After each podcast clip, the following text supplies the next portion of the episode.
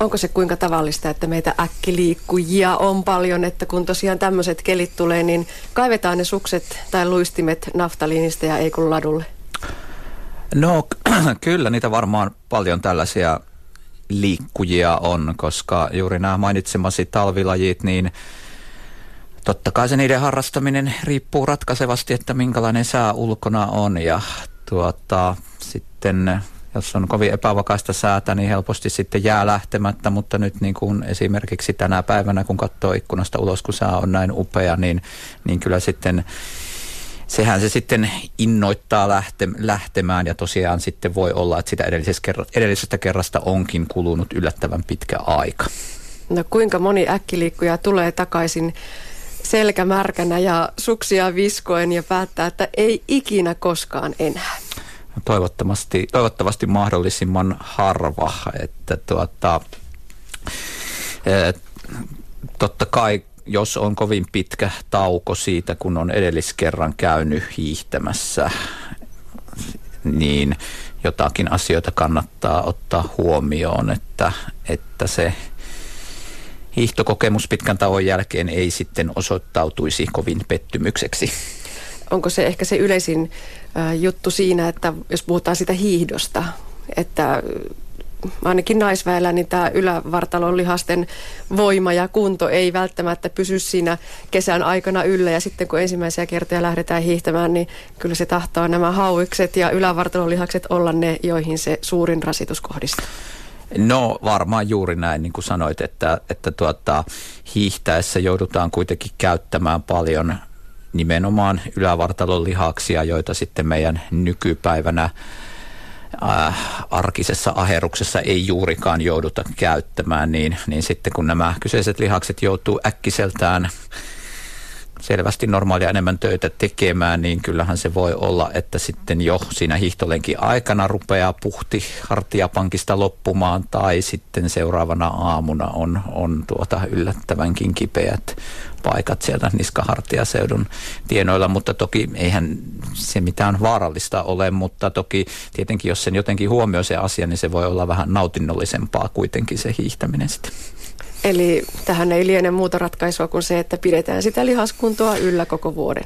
No joo, kyllä, juuri näin, että, tuota, että kyllähän se vain ja ainoastaan terveellistä on, että sitten, sitten tosiaan vuoden ympäri pyrkii sille ylävartalonkin lihaksille tuota, jotakin liikettä aikaan saamaan, että onko se sitten kuntosalilla käyntiä tai soutua tai melontaa tai, tai pihatöiden tekemistä, mitä tahansa, mutta kuitenkin, että tulisi myöskin sinne sitä liikuntaa.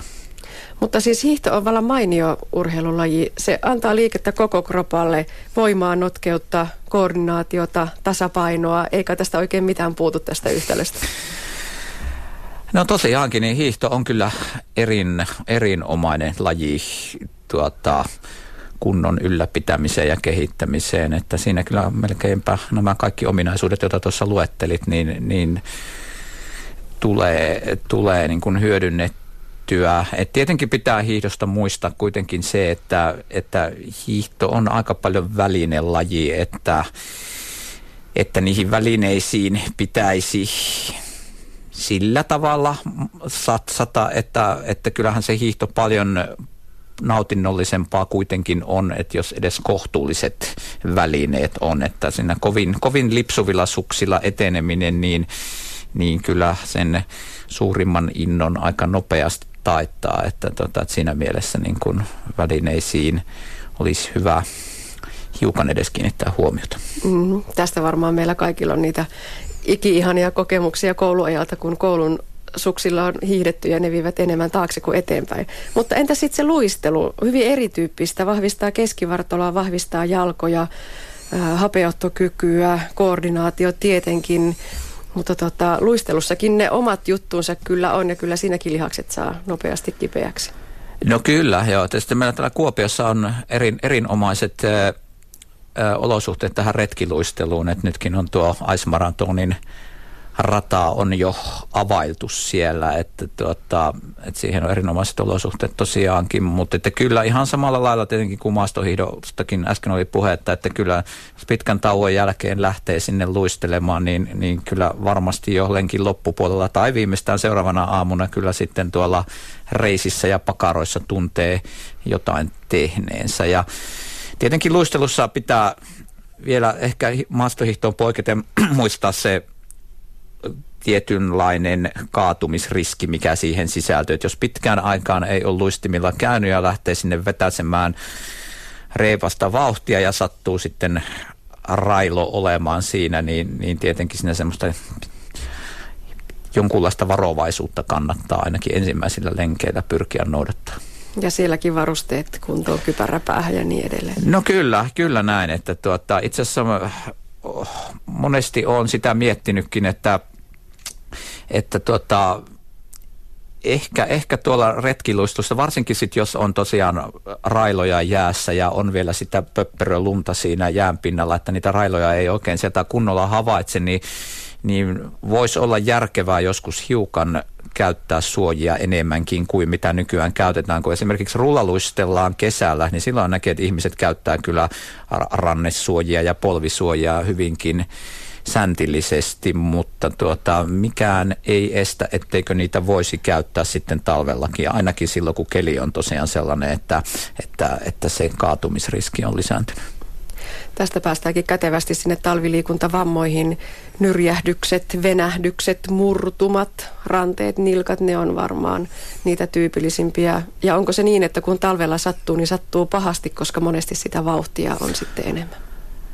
No periaatteessa kyllä tietenkin, mutta maastohiihon osalta se tietenkin riippuu siitä, että minkälaisessa maastossa hiihdellään. Että, että jos tykkää hiihdellä tuolla järven jäällä ja, ja muuten semmoisessa suht tasaisessa maastossa, niin harvoinpa siellä se vauhti nyt niin kovaksi kohoaa, että sitten vaikka, vaikka kaatuisikin, että sen kummempia vammoja tulisi. Mutta sitten tietenkin kun hiihtelee tuolla, ei nyt tarvi lähteä muuta kuin pui, puijon mäkiä kapuamaan, niin kyllähän niissä alamäissä jo vauhti aika kovaksi nousee, että, että siellä jos joku haaveri tulee, niin toki, toki voi sitten voi jotain ikäviä seuraamuksiakin siitä tulla ja mutta tuota, siinä niin kuin varmaan se maastojosta kun puhutaan, niin se, että tärkein ohje on se, että sitten tosiaan sen omien taitojensa mukaan sitten mitottaa sen, että missä hiihtelee. Ja, ja sitten luistelussa, tässä nyt meillä olikin jo puhetta, että, että ne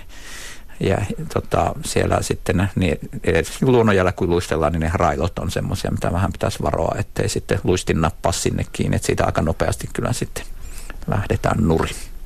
No jos vielä tätä vinkkilistaa vähän käy eteenpäin, niin, niin niiden välineiden lisäksi niin voi ehkä sen venyttelyn, lämmittelyn, kerrospukeutumisen, tauot ja tankkauksen nostaa. Olisiko se siinä aika hyvä lista? No siinä oli varmaan aika hyvä lista, että kyllähän se tosiaankin tuokin, mitä juuri otit esiin, että monestihan ne ikävät vammat tulee sitten siellä lenkin loppupuolella, kun ollaan väsyneitä ja rupeaa jo energiaa loppumaan ja tuota, niin, niin silloin se voi olla, että se tarkkaavaisuuskaan ei ole enää niin hyvä ja, ja tuota, toisaalta lihakset on väsyneet, että sitten jos joku semmoinen yllättävä yllättävä tilanne, jossa nopeasti pitäisi tasapaino korjata, niin tulee eteen, niin, niin herkemminhän sitä silloin kaatuilee verrattuna siihen, että olisi vielä lenkin alkuvaiheessa hyvä voimasena matkassa. No kerro tähän loppuun vielä Kaisavonen vinkki siihen. allekirjoittanut ainakin on viettänyt hyvin kivuliaita päiviä edellisviikon kovan urheilurykäyksen jälkeen. Reidet oli niin kipeät, että hyvä, että pääsi sängystä ylös, saatikka portaita ylös ja alas. Jos oikeasti lihakset kipeytyy näin äkillisen urheilusuorituksen jälkeen, on monta päivää kipeät, niin onko siihen olemassa mitään konstia, millä sitä kipua voi lievittää tai palautumista nopeuttaa? No ensinnäkin pitää muistaa että tuohan on terve, tervettä kipua sillä lailla, että, sitä, tota, että sehän on vaan hyvä että osoittaa, että on rivaka, riittävän rivakasti jotakin tehnyt. Mutta tuota, eihän siihen mitään sen kummempia konsteja ole. Että venyttely on nyt varmasti, varmasti se kaikista tärkein, että varovasti venyttelee niitä kipeytyneitä paikkoja ja ehkä siinäkin kuitenkin se ennaltaehkäisy on se kaikista tärkeä aspekti, että tuota, just, että ei, ei sitten innostu liikaa, niin että jos varsinkin on edellisestä kerrasta pitkä aika ollut, että tuota, mitottamalla sen rasituksen sopivasti niin omiin, omaan sen hetkiseen kuntoon, niin sitä kautta varmasti kaikista parhaiten niitä pikku lihasten kipeytymisiä pystyy ehkäisemään, mutta niin kuin sanoin, että se nyt on kuitenkin vielä tervettä ja osoittaa vaan, että on jotain hyvää kropalleen tehnyt. Näinpä. Näillä ohjeilla siis ladulle, jäälle tai vaikka ihan lumihommiin, lumilinnojen tekoon tänä viikonloppuna. Kai Savonen, kiitos haastattelusta. Kiitos.